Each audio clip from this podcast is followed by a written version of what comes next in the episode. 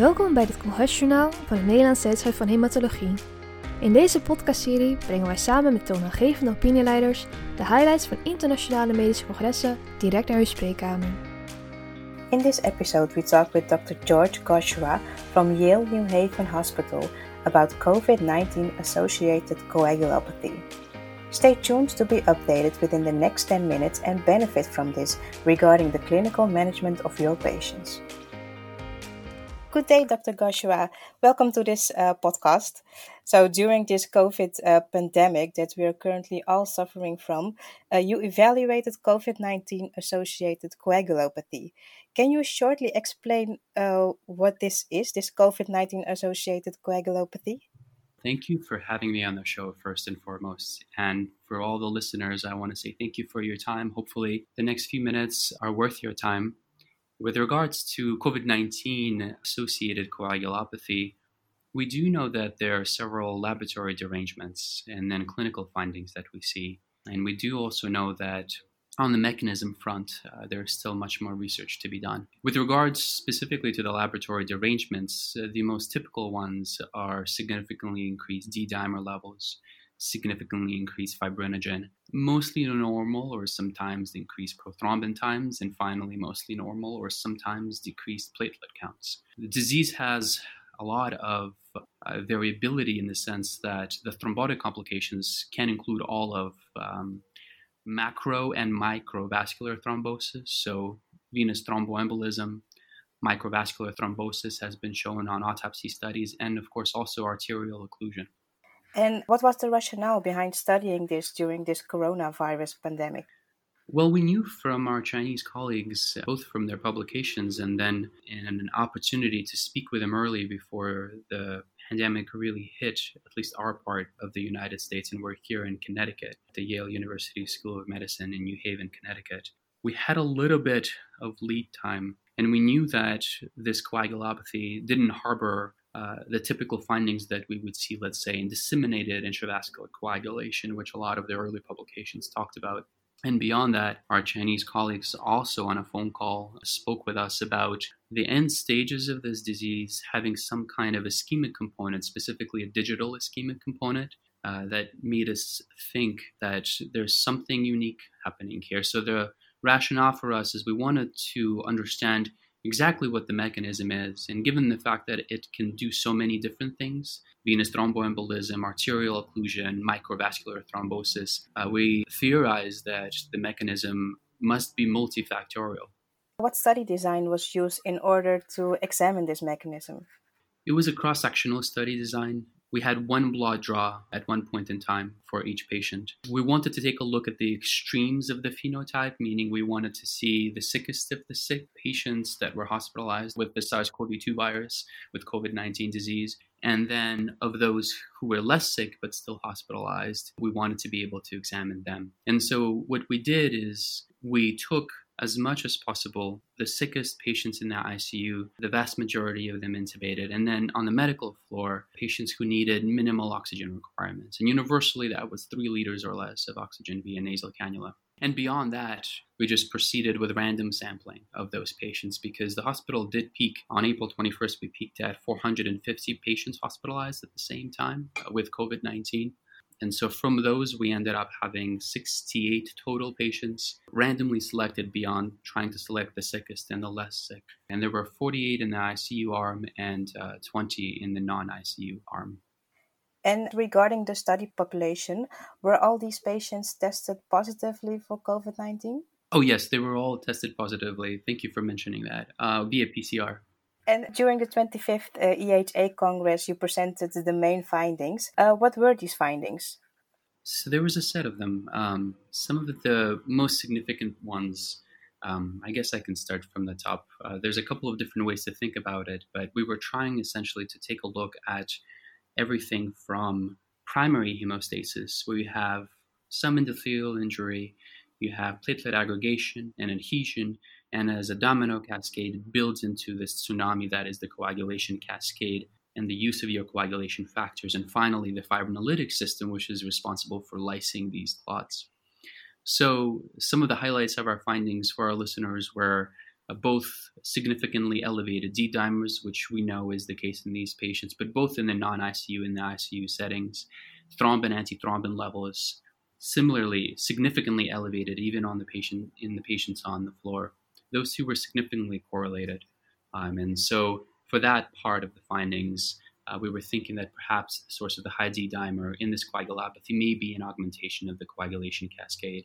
We also looked at the endogenous anticoagulants to prove the concept again that this is different from disseminated intravascular coagulation, which was the focus of many early publications and at the time that we were doing this study. And all of antithrombin, protein C, and S were largely preserved in both the non-I C U and the I C U patients. Fibrinolytic enzyme alpha two antiplasmin was largely preserved as well, but universally, P I one levels, plasminogen activator inhibitor one, were high. Lysis thirty time was also normal in ninety-six percent of the I C U patients. And finally, as evidence of endotheliopathy, notably before patients become severely ill, we had shown that von Willebrand factor and factor eight levels were elevated not only in the I C U setting, which had been shown before, but also significantly elevated in the non-I C U setting as well. And beyond that, we looked at specific endothelial cell markers like soluble thrombomodulin, specific platelet uh, activation markers like soluble C D forty ligand, and finally, an element of both platelet activation and endothelial cell injury with elevated uh, soluble p-selectin levels. So all taken together, what can be concluded from these findings? So in, in order, building from your endothelial uh, cell injury, and again, we, we're not sure if it's directly the viral invasion. We know the virus can invade the endothelial cells. There's no question about that. That's been shown. Is that what is setting off uh, the endothelial injury, or is it the hyperinflammatory response to the virus? That part we're not sure about, but what we do know is that this begins with some significant component of both endotheliopathy and platelet activation. We know that there is an element of an augmented coagulation cascade, as shown by the increased thrombin antithrombin levels. We know this is also, of course, not D I C because there's a preserved natural anticoagulants. And I should say, too, on that point, of course, in the critically ill setting, uh, and especially in the terminal phases of this disease, some patients, a small minority of them, can proceed to D I C, but this would be for other reasons like bacterial sepsis or fungal infection, for example. And finally, we show evidence of inhibition, at least of classical fibrinolysis. And so these taken as a whole show that this is a multifactorial process uh, that starts from the beginning with primary hemostasis derangements to secondary hemostasis derangements to fibrinolytic system derangements. And in sum, that endotheliopathy is a central feature of progression to critical illness in covid nineteen. As this is a pandemic, the whole world is watching whenever any COVID-associated research is being done. So what can other countries learn from this? I think, as you mentioned, this is a virus and a disease that has afflicted all of us all over the world. Uh, and more than ever, scientific progress and scientific breakthroughs are dependent on collaboration, both within an institution and then interinstitutionally as well. In a good way, there is really no further, or should be at least, no further country boundaries.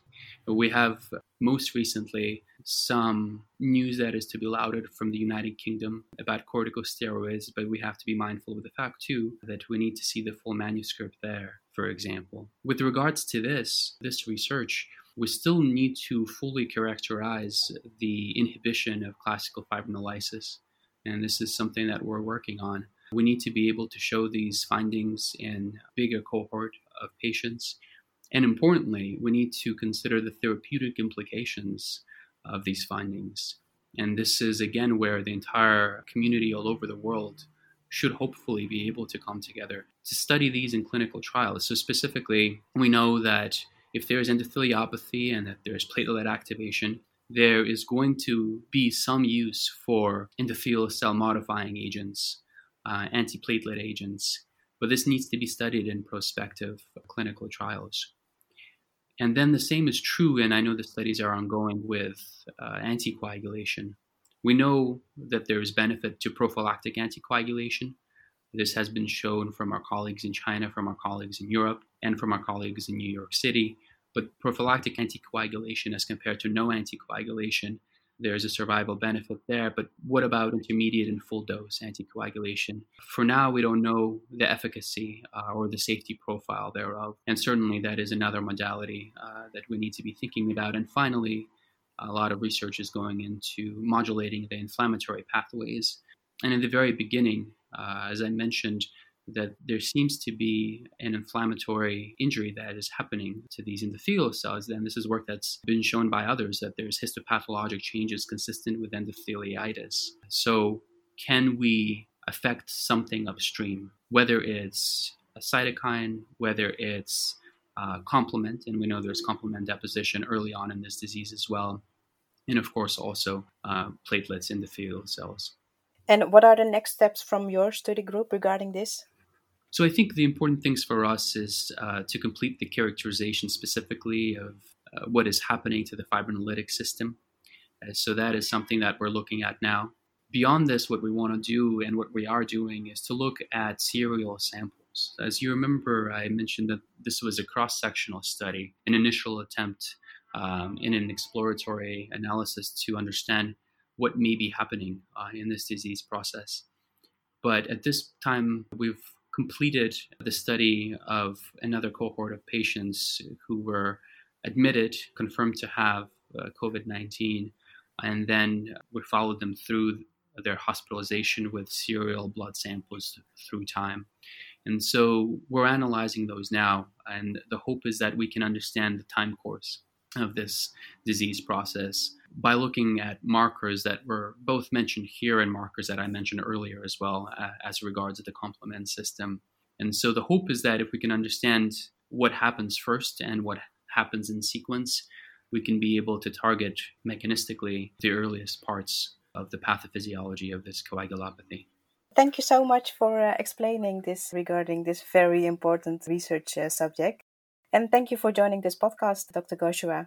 Thank you so much. It's a complete pleasure. And again, to all the listeners, hopefully this was a valuable use of your time. And also, please feel free at any time. Um, my contact information is on the Yale University School of Medicine website. If you have anything at all uh, that you want to discuss or any questions specifically targeting our research, uh, either myself or my co-authors and my senior, the senior faculty in our department would be more than happy to work together and collaborate. Thanks, Doctor Goshua. Of course, thank you. We hopen dat deze podcast waardevol voor u was. Check onze website en en t v h punt n l voor andere interviews in deze serie.